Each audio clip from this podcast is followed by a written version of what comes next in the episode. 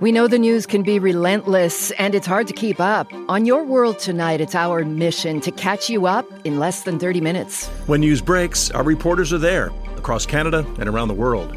We bring you context and analysis and sort out what's real and what's relevant. I'm Susan Bonner. I'm Tom Harrington. I'm Stephanie Skenderis. We host Your World Tonight. New episodes every night, seven days a week. Find us wherever you get your podcasts. This is a CBC podcast. Hi, I'm Dr. Brian Goldman. Welcome to The Dose. Well, it's norovirus season in Canada, in case you didn't know. Cases have been increasing over the past couple of months, both nationally and in several provinces. I've seen more cases of norovirus lately in the emergency department, and I can tell you that it spreads easily. Uh, I've had it three times, and I'd much rather not have it again. So this week we're asking, what is norovirus and how can I avoid it? Hi, Angela. Welcome back to the dose. Oh, thanks so much for having me, Brian. So I just confessed to having norovirus three times. Have you had it before? I've, I think I've had it once. I've never been formally diagnosed, but given the symptoms, um, it it seems pretty clear that's probably what it was. I was also an adult. Um, rotavirus and some other viruses that can cause gastroenteritis like that uh, tend to affect children more. Um, but this was uh, a pretty unpleasant experience um, with uh, pretty severe gastroenteritis um, that kept me in the bathroom for a couple days. Yeah. We're, we're speaking with you because you're an esteemed virologist, uh, but the fact that you have some personal N of one experience um, uh, doesn't hurt when it comes to to explaining just how unpleasant this disorder is. But before we get into all of that, can you give us a hi? My name is. Tell us what you do and where you do it. Sure. Um, I'm Angie Rasmussen. I'm a virologist uh, and a principal research scientist at the Vaccine and Infectious Disease Organization, or VIDO, at the University of Saskatchewan. Um, also, an adjunct professor here in the Department of Biochemistry, Microbiology, and Immunology. And I study the host response to emerging viruses. Um, I actually don't directly study norovirus although I'm extremely familiar with it, um, as it is a RNA virus, which falls right into the category of viruses that I work with. Okay, so uh, you're the right person to ask these questions. As an emergency physician, I have diagnosed norovirus, you know, gastroenteritis. You know, we don't we don't do we don't get viral uh, uh, cultures uh, typically, but but clinically, I've diagnosed uh, what I suspected was norovirus hundreds of times. So so give us your take on norovirus. You started to to, to mention it as an uh, as an RNA virus. Can you say more about that? Yeah. So norovirus um, is a type of virus that's called a calicivirus. Um, it's a non-enveloped uh, virus, which means that it doesn't have um, essentially a cell membrane on its surface the way that many viruses do. So SARS coronavirus 2, influenza, Ebola, um, all, of these are enveloped viruses. Uh, and what that really means, why that's significant, is that they tend to be less stable when they're going through the highly acidic environment of the stomach. And that's why a lot of these viruses that typically cause uh, gastroenteritis, like, uh, like norovirus, um, are non enveloped so that they can survive that trip through the stomach acid. Okay, I mentioned in off the top that we're hearing more cases that there are more cases lately. And and I guess the question I want to ask is are we back up to the pre-pandemic levels uh, or or did the you know did the number of cases actually drop during the pandemic? What do we know about that? So cases did drop during the pandemic, and um, they they dropped uh, in all throughout North America, as far as I'm aware, um, at least in Canada and the U.S. Um, and I think a lot of that is probably because people were staying home more. People were perhaps being a little bit more diligent about hand washing, even though um, that's not necessarily the best intervention for preventing COVID. Um, people were more conscientious of that, and they were just mingling less, eating out at restaurants less, doing things less that would lead to norovirus transmission. So before the pandemic, um, norovirus kind of comes in in in surges, um, like many things, because it is a very, very infectious virus, uh, meaning it can really rapidly spread whenever it gets into a population that's susceptible, and most people are. So we've had, you know, these big uh, sort of peaks and valleys with norovirus. There are a lot of high-profile norovirus outbreaks when they're um, they're occurring on a cruise ship or in a hotel. Uh, there have been a lot of norovirus outbreaks like that in the past. And if people are just doing those types of activities less, obviously there weren't there weren't a lot of cruises going on during uh, the the peak of the pandemic, right? Um, so yep. there weren't as mm-hmm. many opportunities for people to get norovirus. But now that people are traveling again, they're going out more, they're eating out more, they're seeing other people. All of those uh, are very conducive situations to getting norovirus. Uh, you know, this is just as an aside. Which of the two factors do you think is more important? The fact that more people are congregating or that they're not washing their hands? I know there's a key message in there, uh, and that is to, to, to wash your hands thoroughly. We'll get to that. But, but what do you think? Yeah, I think it's probably more having to do with the congregation and actually also the the eating out. So norovirus can actually be transmitted a few different ways. Um, one is through uh, what indirect transmission or fomite transmission. That's picking up the virus off of a surface, and we can talk about that a little bit more. Um, but it can also be transmitted by eating it. Um, it is a foodborne illness, so sometimes you don't even have to be around people to get it um, but you might have to be around people to spread it to others because you can get it from eating food that's contaminated with it. Um, and the third way that you can get it is actually through probably consumption of aerosols that you inhale. So when you inhale something that goes into your nose, it also goes into your throat, and that can be swallowed. Um, and uh, when you vomit or have diarrhea um, or flush the toilet a lot, um, that does generate potentially a lot of infectious aerosols. So uh, the the aerosol route is thought to be um, one of the mechanisms of norovirus transmission, and that would absolutely be relevant in situations where people are congregating. So you can actually inhale norovirus particles and get infected that way. Wow. Yes. Um, although it's, you know, I think this is something that's not really known. It's hard to say if you actually get that because the norovirus then infects the epithelium in your nose. Um, like I said, I think it's probably more that people are inhaling the aerosols and then they're swallowing them. Got it. Okay. So, and and, and as you've already said, norovirus, uh, you, a lot of people can get it by touching a contaminated surface. So that could be a countertop, a doorknob, a flush, uh, like a tap uh, or a, a, flush toilet handle, uh, and and and then and then putting their finger in their mouth, and and and now they've become or or into their eye or into their nose. Um, so that leads me to a question: How long does norovirus survive on those surfaces? So that's also why it's important that it's a non enveloped virus. So these non enveloped viruses are much hardier than uh, than viruses that have envelopes because the viruses that have envelopes um, can be those envelopes can be more easily disrupted. So, like SARS coronavirus two, for example, is an enveloped virus. If you disrupt that envelope with uh, with hand sanitizer, with a disinfectant, with detergent, um, that basically gets rid of the envelope and also all the spike protein that's on the surface of the virus particle, so it's not infectious anymore. Um, that's not the case with norovirus. So it can uh, withstand hand sanitizer. And that's why, really, the, the best way to get rid of norovirus um, on your hands is by washing them frequently with soap and water um, and washing them for at least 20 seconds. How contagious is it? Uh, you know, for every infected person, what do we know about how many others will get infected for every person who who brings norovirus into the home or, or into a cruise ship? Yeah, so this is also um, like the environmental stability. This is really dependent sometimes on the circumstances. Um, and there are some uh, types of norovirus that are thought to, um, some people are more resistant to them than others. Uh, so that's that's a factor in terms of calculating the R number um, or the number of people that an infected person will go on to then to transmit the virus to. Um, it also has to do with how they're interacting with each other and what their exposure is.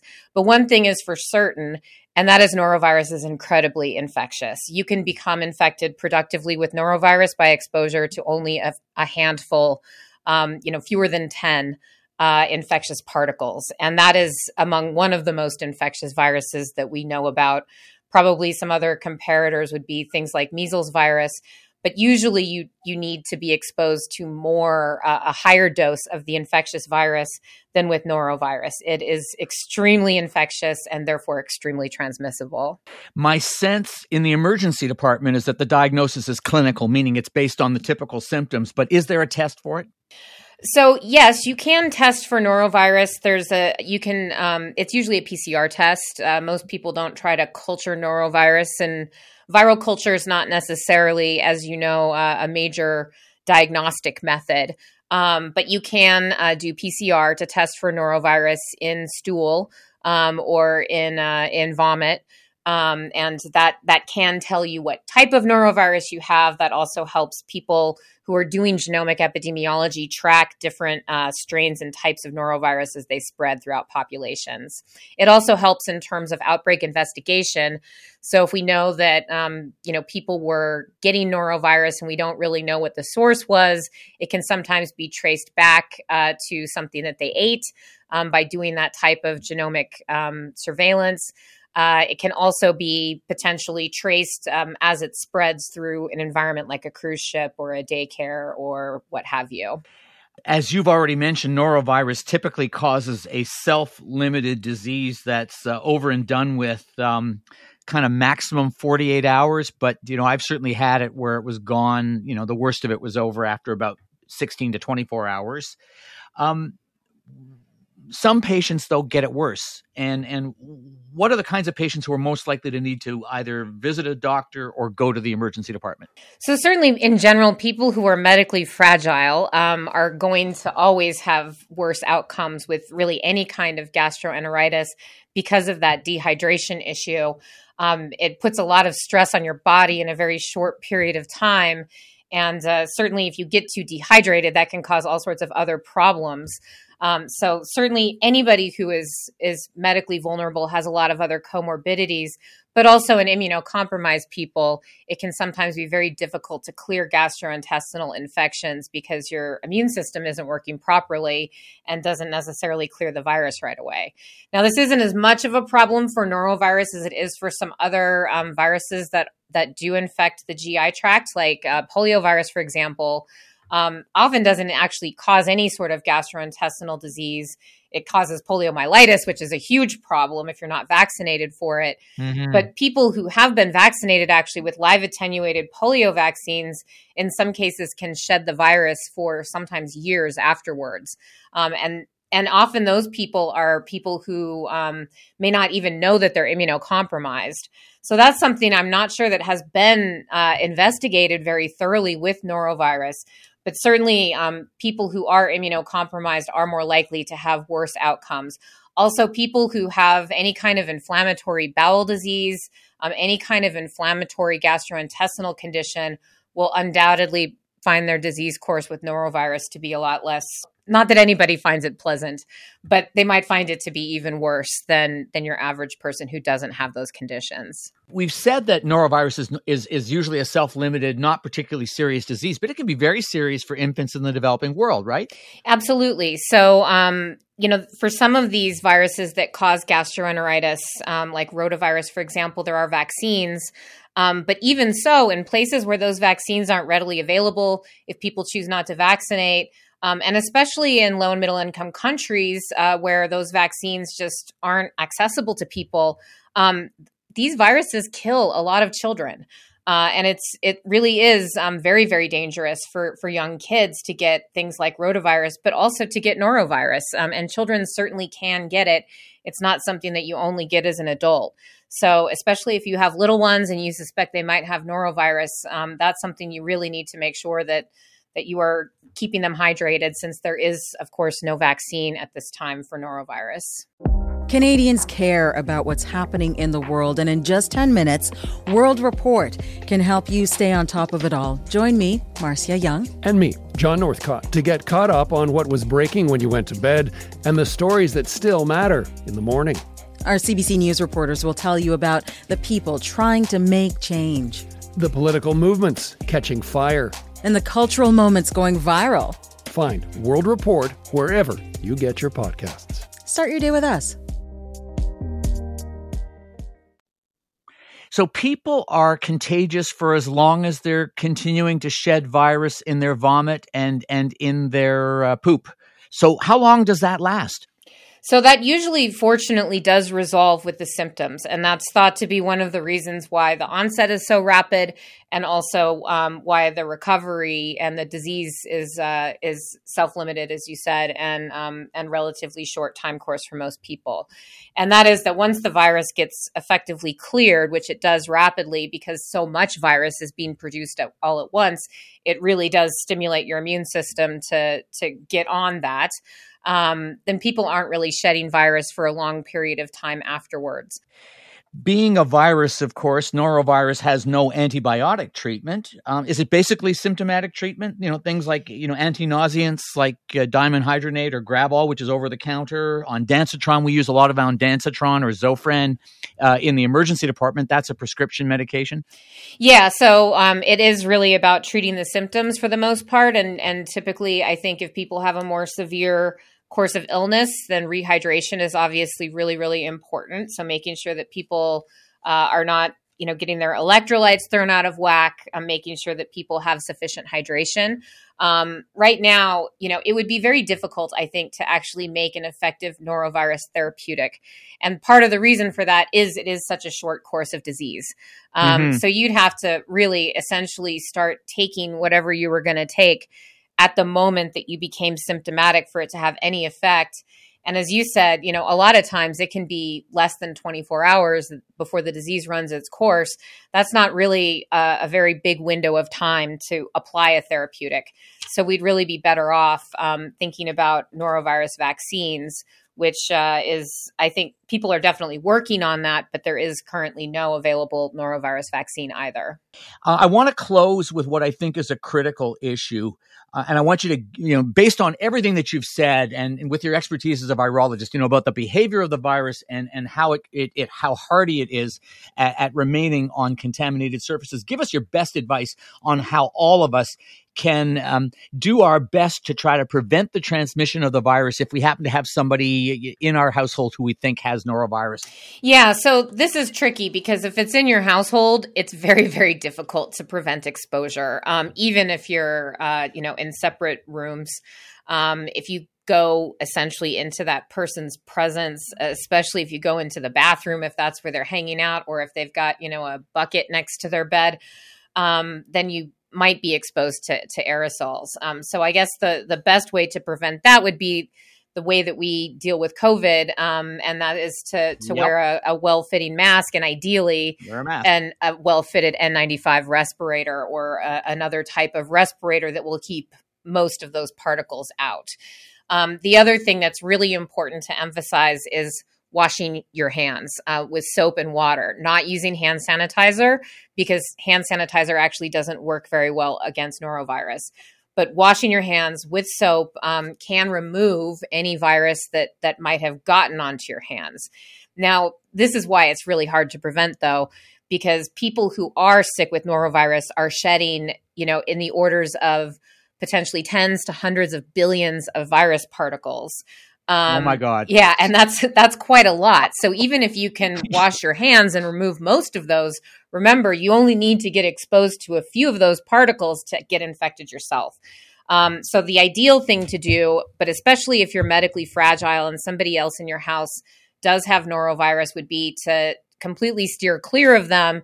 If you have to be around them, even if you have to use the same bathroom as them, um, then try to wear an N95 mask. Make sure you're you're washing your hands very very well and frequently. And then finally, the the last thing I would suggest is surface disinfection, um, potentially with a more heavy duty disinfecting compound. Um, so uh, a type of bleach derivative. You know, there's um, household spray cleaners and things that have bleach in them uh, that that would be good. Although that's not going to be useful on every single surface. So, but definitely don't rely on on hand sanitizer.